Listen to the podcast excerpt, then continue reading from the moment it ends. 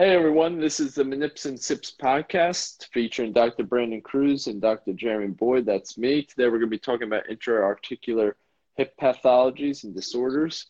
Uh, talking about we talked about IT band syndrome and more extra-articular uh, dysfunctions of the hip. Uh, this time we're going to talk about what's going on inside, what's going on inside the joint, uh, and talking about kind of our processes with it um, and how we've kind of evolved over time. Uh, before I get started, though, let me pass off to my partner in crime, Brandon. How's it going? Going well. Uh, what's today? Thursday. Uh, it's almost uh, 7 p.m. Had a full day today. I was actually mentoring uh, for my fellowship hours. Almost done. I have, after today, about 30, 35 hours left. So looking to finish that up in the next couple weeks.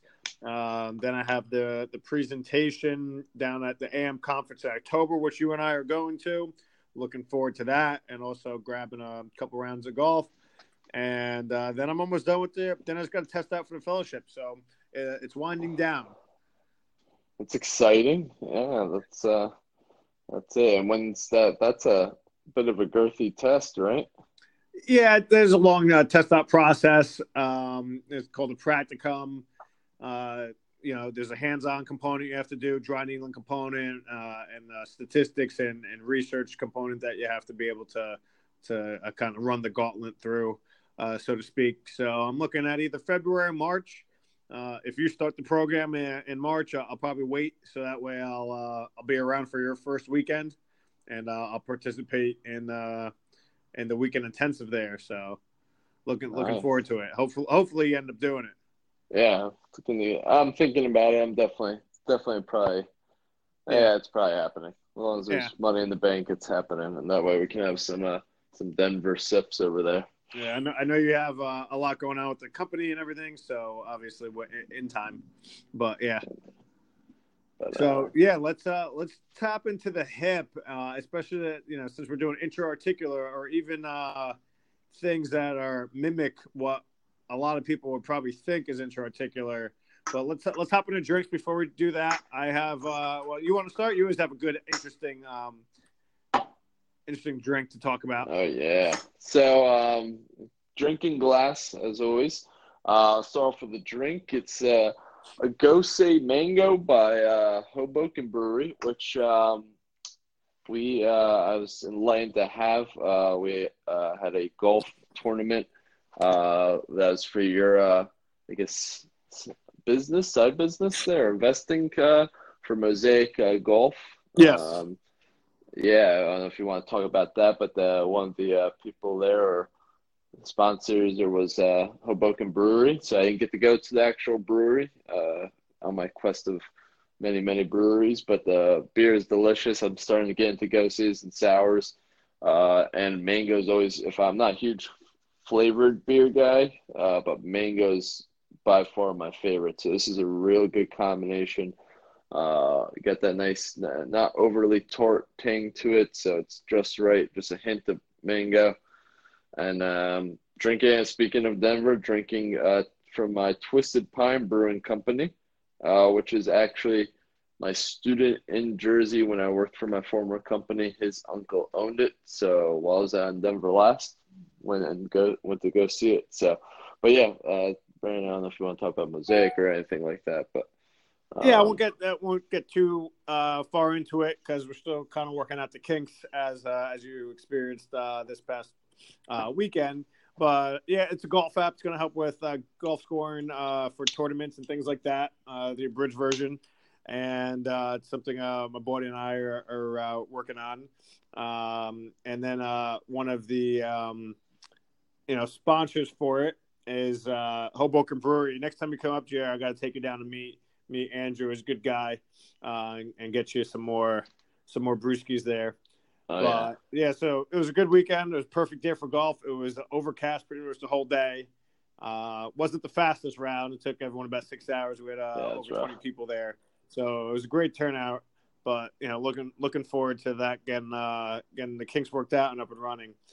But uh, I have uh, transitioned to my drink. I have a, a Bib and Tucker, uh, age six years, one of my my favorites here. I was gonna open up my uh, Bulleit Rye that one of my uh, actually interns, uh, Sam, uh, got it for me as, as, a gift as he was parting, and he just graduated uh, this past week. So uh, congratulations to him, uh, as he's now a doctor of uh, physical therapy and has a job lined up and everything in the city. So, uh, so I'll I'll open that next time. I have way too. I was looking at my my liquor cabinet ish over here, and it's overflowing. I just have way too many bottles of open whiskey that I've had like once or twice for, for the show, and uh, I, I, need to not keep opening new ones. So I gotta I gotta start making a dent in some of the old ones here first.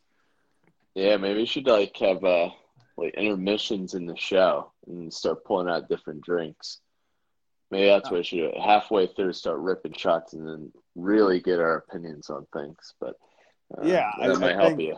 That'd be nice, except that'd be like, yeah, slurring my words and and uh, hungover the next day. If I didn't, yeah, yeah. if I didn't have work every single day, I would, I'd probably, I'd be more than happy to get sloshed on the show. but maybe in a couple years when we're a little more uh, established and we have our yeah, studio and not doing this app on the phone thing. But yeah, yeah, that might be good. Well, we'll wait till then. But uh, let's uh, let's get back. Let's get into the hip there, uh, Brandon. I know you were just about to talk about some things. Yeah, uh, for me, let's uh, let's jump off with the. Uh, sorry if I sound far away. I moved away. Uh, let's jump off with the FAI. Uh, everyone uh. loves to think any type of pinching is is FAI, um, or any pot, or you know, you do the the Fadir test, Fader test, and it's automatically FAI. Um, so I want to jump into that because a lot of times it's, it's, probably not FAI and there's something else going on, and we need to be able to really uh, evaluate this and and check some boxes here and make sure we're not just jumping to FAI as a nice umbrella term for any type of hip pain um, that's not arthritis. So I don't know what your thoughts are on uh, on FAI. Yeah, or that FAI is you know going into that pain science realm. It may have been a FAI that's been there forever. Um, if you put anyone, most individuals into that Fadir uh, position, um, especially males those sort of things, or people limiting mobility, it's gonna probably be pretty uncomfortable. I mean, do it to yourself. Uh, it's gonna be pretty uncomfortable. Obviously, if it reproduces their primary pain, they ruled out other things, then yeah, um, yeah, we can think uh, the FAI or just uh, li- limited mobility within the hip. But to jump at it the first sign, uh, do a fader um, test, and that's it. Uh, I think that's kind of jumping the gun uh, with uh, with that uh, condition. And um, I'll talk more about how in this last year I've kind of completely changed my focus of what to attack when I get someone with a positive failure test. Um, it used to be pure pull out the belt mode, pull, pull out the belt, let's move that thing. Um, but it's it's kind of evolved to a degree. But um, I don't know how you want to kind of start things off there, Brandon. But um, yeah, I mean my my evaluation has changed uh, over the years, especially you know probably over the past two years a lot. Um, I've been at six total, and yeah, it was it was the mob, the belt, and, that's definitely it. But really double down on that that assessment, and I'll do that um, the Fadir test, but I'll also do it again to, where I pin down the the I guess pelvis or the ilium um, to get some stability through that lumbopelvic complex and then retest it. And a lot of times that positive test now becomes negative, and it's like, all right, well, is it really truly intra-articular? Because if it was, um, that wouldn't have happened. So, is there um, some type of dissociation problem, whether it's motor control or joint mobility wise in that complex, that lumbopelvic hip complex? that's causing it. So that's one of the things I have really uh, honed in on, uh, as well as well when I had dry needling, um, being able to to needle the psoas accurately um, at two different spots, both proximately off of the spine, where it uh, where it originates, and then that kind of has that like long um, octopus-like tentacle that runs all the way down and attaches to the femur. Uh, needling that as well. I mean, there have been countless times where I've needled that and it clears it up. So I'll use that like as my assessment. Really, that that dry needling treatment is uh, is my assessment and my treatment, and then retest them and their pain's gone. Um, so you know, those are those are two things that that I've noticed that have really kind of helped and abolished a lot of this stuff and, and saved people the undue need of of having surgery. Um, so I know you haven't really dry needled too much. I don't know your thoughts on the assessment piece of looking at the lumbopelvic region. Um, and I know you we were just talking before this, and we've mentioned it before on this on the show here. Uh, treating that that thoracolumbar region or, or um, the lumbar spine for any type of referred somatic hip pain as well. So being able to screen out the low back first and seeing if there's anything that's recreating, um, you know, those symptoms there uh, that may may look at like a FAI. Yeah, um, yeah. I mean, over the uh, over the years and everything like that, it's, it's changed for me as well. Um, as you were saying, so kind of piggyback, I guess, off what you most recently said of the lumbo-pelvic region and kind of ruling out the, the thoracic spine and um, that or the sorry the thoracolumbar spine um, is I used to again for signs hip it's in the groin region um, you know limited hip internal rotation uh, that's got to be it automatically and um, I mean because most of my my still to the day hasn't changed is my you know after I've done all my standing then seated uh, assessment, I roll right into a supine assessment. So while I'm there, I will probably look at the hips first. Um, and then, you know, that's when the Fadir test would come in and it's like, oh, wow, it's, it's positive. So maybe I should go that. And then as I evolved with my training, it's like, all right, you know, you want to implement some treatment as we're uh, doing the examination to use your treatments become part of the assessment and mobilize right there. Oh, they feel a little bit better. Um, but that's when you start maybe finding those cases where, yeah, you can make it better by just mobilizing it, um, you know, causing some descending inhibition towards that area, uh, just moving some mechanoreceptors. Yes, things are getting better, but, you know, is it really resolving things? Um, so, yeah, I, I would assume that's a case. And then, you know, upon talking to you and teaching me some of those thoracolumbar stuff, um, you know, I started putting some some weight into really putting my assessment into into that into the into evaluating just the whole lumbar spine uh, or the thoracic spine, and a lot of times it's through your putting if you put enough weight into it, it shouldn't matter.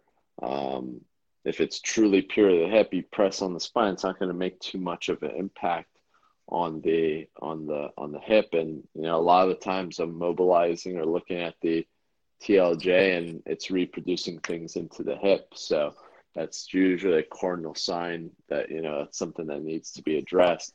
And other times, even if it's not so much the case, let's say it's not reproducing any things, but I'm fine with my examination that you know, based on how they're moving, based on where they're hinging, uh, they're doing like back squats and they're feeling it in their hip, but they're not really getting deep in their squats. Um, I'll go and try and mobilize and manipulate the the TLJ after I get positive Fadir. And sure as hell, yes, there may be some decent inhibition um, and some regional interdependence, and that affects things. Uh, but a lot of times that's that's what the patient reports is the best treatment. So um, definitely putting a lot more weight into that. Um, also, something putting a lot of weight into the subjective exam. Um, a lot of these FAIs or groin pains, OAs of the hip, um, or people who who say they're like, oh you know, just take a good long history. It's like some of these individuals, they'll say, hey, you know, well, originally started on the outside of my hip. And then over progressively over time, the outside of my hip and the inside of my hip or my groin started to bother me. So yeah. I'm starting to think the real driver could have been something extra articular, could have yeah. been some weakness uh, in those glute medius, you know, like a proximal IT band sort of stuff, as we talked about some other things. And if there's weakness of those muscles, what's going to happen? You're going to adduct a little bit more. You're going to internally rotate a little bit more at the femur, and so yourself, you're kind of putting yourself almost in a fader kind of position with your movements. So yep. if you focus on the driver where it all began, I mean, it could be chicken or egg. You know, maybe the mo- the hip start becomes stiff and those muscles couldn't, you know, go through full range of motion, and they became weak, or vice versa. The muscles weren't as activated or, or anything like that, and then impacted the uh, intra-articular. But if you go focus on the real driver, where things all began, you'll have more of an effect. So there's been times where like, screw it, I'm just gonna start attacking the almost those muscles if that's how the presentation was or the story was. But yeah, that's kind of how I was going. I, probably, I went on a bit of a bit of a tear no, there. No, it's all good. Actually, to to add to what you're saying with uh, you know treating the low back, I have just an anecdote here. I had a uh, he was actually a plastic surgeon came in uh, this is a couple years ago, and he had a hip replacement, but he was coming in with hip pain and like you know intra-articular hip pain. And it's like well that's not that doesn't add up right? You you had a uh, you had a total hip replacement. And so then you know all right we're thinking all right is it septic? You know is it infection? And that was ruled out because uh, that was the first thing he had he had done.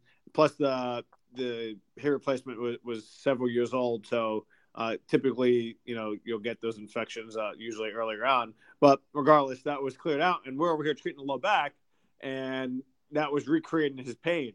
Um, and this was my earlier years. I, I, think I might have been still in residency, and I remember Bill kind of saying, "Always, always go to the low back. When in doubt, treat the spine." Mm-hmm. Um, so you know that just goes to show you. I mean, this guy, you know, he was probably late fifties, early sixties. He's having hip pain intra-articular like hip pain, but yeah, he had a hip replacement. So uh, that just goes to what you were saying with, with treating the back and putting a lot of pressure on there. And I know we're getting a little bit into treatment, um, but before we get away from that, um, I'm trying to download the article right now, but it's not because uh, my computer's like so full of information. Um, it just automatically saves to the cloud, and it's not letting me like download it currently. But I'm trying to find the, the, I'm trying to find the, the article here. I think it's the Yazbek 2011 or the Rock of um, of some of these special tests, and basically they, they all suck. Um, their their uh, specificity is not that good, mm-hmm. and I don't have the exact numbers in front of me uh, right now. But if anybody, uh, if you guys are listening out there and you want the article, let us know. We can definitely send to you guys but the actual most uh, specific test is the Thomas test, which in PT school was taught as, uh, you know, a, a rect fem slash hip flexor test or maybe IT band tightness test. Uh, and and here this is shown that this is probably the closest thing to a gold standard of a test, and it makes sense. Most most labral pathologies, mo- most uh, labral tears, or, or um, you know maybe some of those FAIs tend to be the the superior, the anterior superior aspect of uh, of the joint. And what does the that test do? It stresses uh, the superior anterior aspect of the joint. So you know maybe maybe some of this stuff is just some soft tissue irritation. Maybe mm-hmm. it is actual articulation. Um, you know, and which will help us determine, you know, do we need to do some some anterior mobs or some posterior mobs, some lateral mobs, depending on it, or like I said earlier, do we need to treat some of those soft tissue structures, uh, anterior joint capsule, um, you know, to, to calm some of that that sensitivity down. Yeah, and that's where, as you were talking before, that dry needling assessment, which unfortunately I've never had the pleasure to kind of work with, uh, can definitely be part of your assessment and part of your treatment there. So, um, yeah, I've uh, I've had some of those individuals with either hip flexor issues and those sort of things. That's when I'll make a, a referral out to. We have a sports massage there, uh, not sports massage therapist, but sports acupuncturist local to me. So Um, if you can't do it based off of your state guidelines or anything like that, hopefully it's not the case for too long. Um, but you can always make the referral out. But um, yeah, that's a. I think that's what we need to do. Um, and as you're saying, it's like looking at that lumbar spine. I mean, you really. I think. I think maybe uh, talking to you or maybe the manual therapy uh, workshop or something like really you know putting some load through that that that lumbar spine i think we if i look at my students um, that's probably what they miss out for really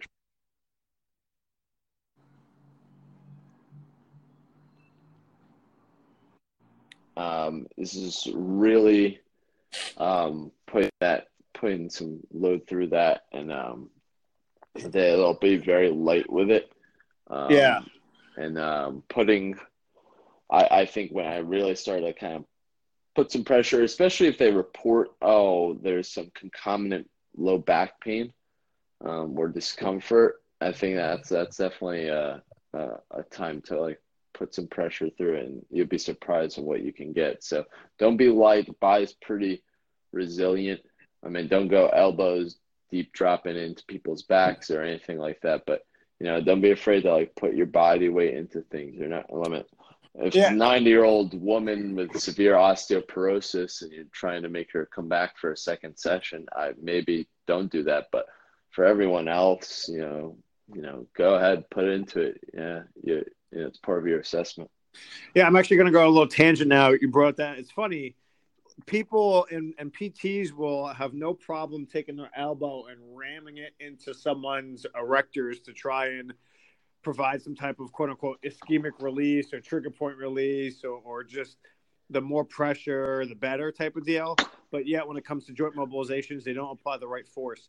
Uh, and in school, you know, maybe not always necessarily the school's fault because they have a limited time and they have to get through enough stuff but you know people go in in, in practice and clinic and internships or, or their first jobs or two and they're probably over inundated with you know high volume or just maybe some older pts that are biased in their ways and, and they don't get the right opportunity and now we have this whole um, movement now especially on social media of uh, man, anti-manual therapy and do more TherEx and things like that. It's like the Me Too movement of physical therapy, and and these people, these people, uh, these some of these clinicians miss out on on you know the benefits uh, of manual therapy and it not just being an intervention but an assessment.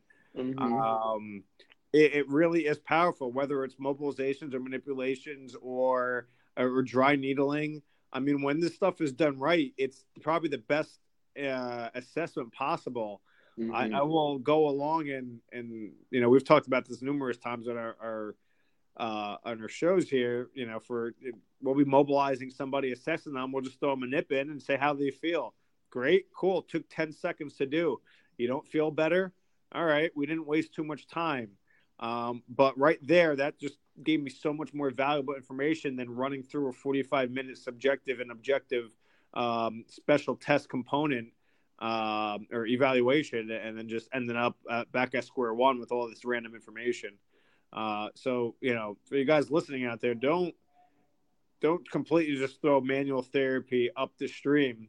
And I know it sounds like Jeremy and I are, are you know manual therapy junkies, and we are, but we definitely have found the balance of combining it with the right uh, therapeutic exercises or even Olympic lifts, depending on the patient, and neuroglides and, and TherEx and uh, NMR. So it's really just learning how to blend and integrate all this stuff together and not necessarily aligning with one paradigm.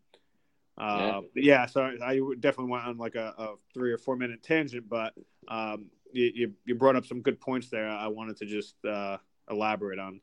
No, absolutely. I mean, uh, I mean, I think we cross the scheme of manual therapy and, and exercise with our personal own trainings. I know you have your CSCS, uh, a couple like coaching certs and stuff like that. I have a couple US with weightlifting, CrossFit, you know, no one's more happy than just getting someone fully independent and just doing exercises and getting to their own healthy well-being um, than us. You know, that's something we always want to do, but um, that's what separates our profession from everyone else is we can apply that manual therapy to provide that window which will make the exercises or the next training session potentially more comfortable or more tolerable so they can continue to get better. Um, if you're like not finding that with your manual therapy, I would you know encourage you to try to learn some new things because I'm always I always kind of look at it, I was just talking to someone I do a self audit of myself uh, roughly every six months and then at the year marker just previous like notes and stuff just to see my own treatments. And I can see over like even the course of a year, and then every once in a while I go back like, well, I can't go back now to my previous company, but I'll go back to the start of my company, like my own, and just see the interventions I was commonly doing at one point, and then just seeing the one just by natural selection of interventions that get weeded out because I want what's best for my client. Um, so, and it's you know consistently manual therapy and exercise, you know, continues to survive. Um, those have been the things that survived in their professional the longest, and we are the ones that are able to provide that. So, yeah, yeah. No, I went on a tangent too. It's cool, and not even no, it's good. It's it's people people are probably uh well, one they need to hear this, and two, hopefully they find it beneficial. But you know, even if you're doing the same stuff, you know, how is it? You know, how have you maybe slightly varied it or altered it or what's your your mind frame or your, your thought process or reasoning behind it that that's what changes and that's probably a little harder to objectify but you know even if you you know you document. And uh, i had a case today when i was, I was doing uh, my the training today where i did some nerve glides. And i was like well that's odd. I, I expected a, a, little bit more of uh, a response. So you know when i went some other treatment. I came back still no real response. So i reordered and we we've done this in the workshops and stuff, and it's in the our, our uh, courses um, where we, you know, I I decided to do a proximal to distal um, nerve tension, uh, where I did step by step. I side bend the neck, then I depressed the shoulder, then I abducted, then I added external rotation, and by the end of external rotation, he was feeling his exact symptoms.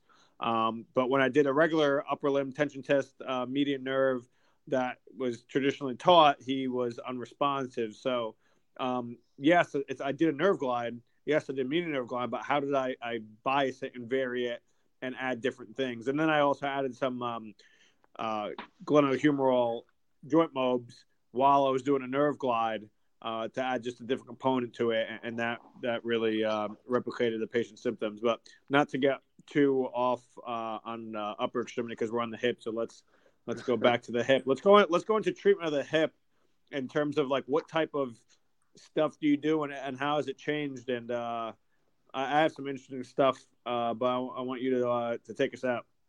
Um, so yeah, it is changed. I would say it's definitely changed since probably my last student, or who's now my new hire, probably right around that time. That's when I really started branching away from just solely relying on those hip mobilizations. Now I still do them. I actually, shit, I did them today uh, on a, a powerlifters got competition in October. Um, and again, played around with things to get to that point. Um, so, but uh, if we have a true intra-articular issue, a that classic, um, I don't see too many hip OAs anymore. Again, it's more that kind of if it would be, uh, again, and then also my clinic is mostly direct access, um, so I I uh, don't get too many people with a firm medical diagnosis with an MRI backing it up. It's more based off of my clinical experience and what I perceive it's going on. Um, but a lot of it, so uh, all I've been playing around with is, you know, if I get those symptoms, uh, those limited hip mobility, internal rotation sucks, uh, maybe some flexion loss as well. Uh, you know, even adduction just purely as well. Uh, log roll, it's not that great. is not that great. Um, and it's reproducing their actual symptoms. It's not just ah, it's tighter on that side. They're like, ow, that that's it, that's it right there, that's it, because it'll get pinchy on people. Um, I I take note of that. Maybe I'll as my joint play assessment. I'm gonna even just for a couple uh, oscillations, see how they feel with that. But then I'm continuing. I don't want to start to look at the, the as the muscle strength, but trying you know doing some mobilizations either for of the lumbar spine or the thoracolumbar spine, either for descending inhibition or that's probably you know where the real source of their problem is. Um, that's where I'll start probably my treatment. If that makes the impact, that's pretty much where I'm going. And most often, those individuals, again, it's kind of about that chicken or egg sort of thing. A lot of them have some glute med weaknesses.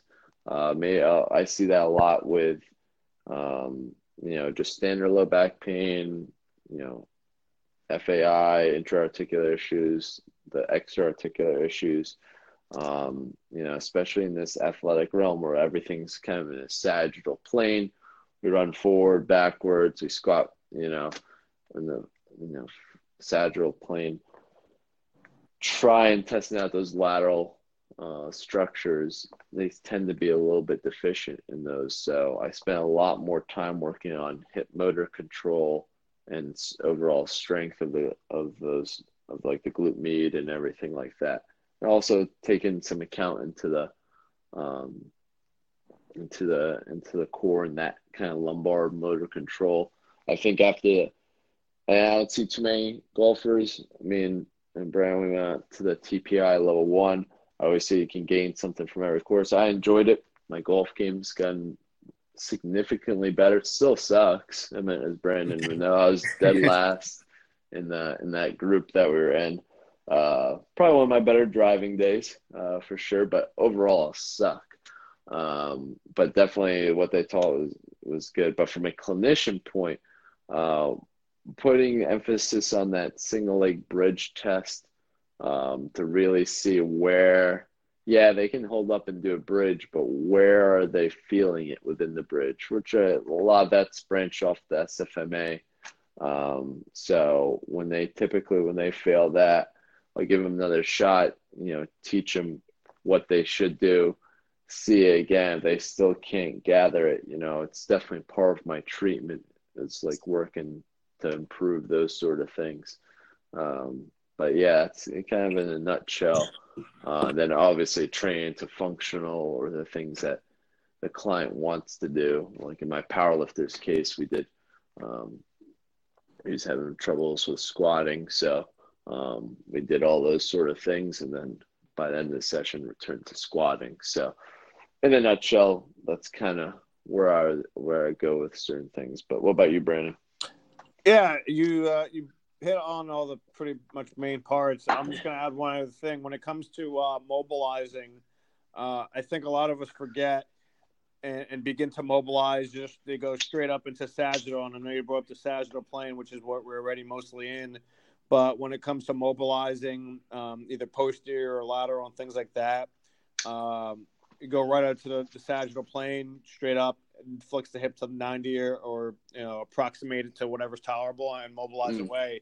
But we have to take into account the way the um, the joint, the hip joint is angled. I mean, that's angled, you know, down and out, and we're looking at if we're looking at a clock, we're looking it's pointing down towards like four or five o'clock um, and and maybe we should abduct that hip a little bit and see, um, you know, what effects we can get, and if that pain goes away, uh, and if it does, maybe it's not that again, um, and maybe it's more of that motor control, and you have to adjust the pelvis and core, like you were saying. Um, we were talking about this in fellowship, and we, we termed it hiption instead of scaption. Uh, you know, everyone looks at the, the scapular plane and, and, optimizing shoulder movement in the scapular plane, but that's uh, kind of looked over um, when it comes to the hip, and we have to remember that the hip is very similar to that, and especially the way it's angled. Um, same thing when people do lateral glides with belts. I, I see people just cranking away, you know, uh, at three or nine o'clock, and instead of applying that force more at a uh, a four or five o'clock, and combining some motions with it. So just you know, food for thought. Keep that keep that in mind when next hip you touch. What plane are you in? Yeah, that's a great insight there. Um, and then playing around with uh, mobilizations with movements if that's their issues. You know, external internal rotation is you know don't just you know just play around with like okay I'm just gonna do an inferior lateral glide. You know, get them into their positions as well. You know, eventually or test at least test it out afterwards. So same with like the shoulder. We'll like always do things at 90. I'm like, no, we want to get them as close to where they're having difficulty and really actually start mobilizing there. Uh, if we're thinking where the potential maybe restriction or difficulty in movement is. So, yeah. Um, uh, I think I see that especially with students where they're taught something once in class and they replicate it obviously in the field so they don't even know that you know to vary things up. So definitely play around with the the planes and don't be afraid of those painful positions. Obviously you want your manual therapy should be you know pain free um, but you know at least get them to that close point and then show that yeah, I, based off of what we're doing and how we're mobilizing, now we can get you into that position without any discomfort. So, yeah, make sure you're not just staying in one position, especially seems like those higher volume or those kind of uh, eight to four type of therapists where it's just like monotonous a lot. It's just like, all right, I don't think to change my manual therapy. And in all honesty, if that's the case, your manual therapy should change with pretty much every session. Um, it should just constantly it's it's your it's your opportunity to experiment. I mean, all your exercises should be experiments as well, but that's your true experimentation. Play around with ranges, play around with the grades, play around with you know stabilizing different body parts or telling the patient to be positioned differently. Um, so yeah, constantly try and change things up to constantly make it better for the client um, and constantly make it more advanced. And then obviously get them away from it at an appropriate time. Agreed. All right. Um, well, in classic Manips and Sips fashion, uh, if you have any questions, comments, concerns, uh, we're interested about any of the research articles, looking for opportunities for mentorship or anything like that, feel free to reach out to us at Nips and Sips. Um, we're on Instagram and Facebook uh, or feel free to reach out to us personally. Uh, Brandon's at uh, Think Like a Fellow uh, and at Pursue PT Now. I'm at The Decent Doctor and at Trifecta Therapeutics. Uh, Brandon, anything left to say? Yeah, just uh, last thing we don't forget uh, but we're having uh, three courses coming up in the next uh, three months here. Uh, cervical thoracic management in uh, October 12th and 13th uh, lumbopelvic management uh, 9th and 10th. And we have the uh, spinal manipulation course December, I believe it's uh, 5th and 6th, or whatever that first weekend of uh, December is. So if you guys are uh, interested in um, honing in on your manual skills, your evaluation skills, uh, intrigued about kind of what we were saying, please take it. If you guys need credits, uh, credits are available as well. So um, you know, go on uh, go on our website, uh, pursue PT now, and you'll be able to sign up uh, if you guys are interested. Awesome. All right. Well, hopefully we can see some of you guys there. And uh, until then, cheers, everyone. Cheers.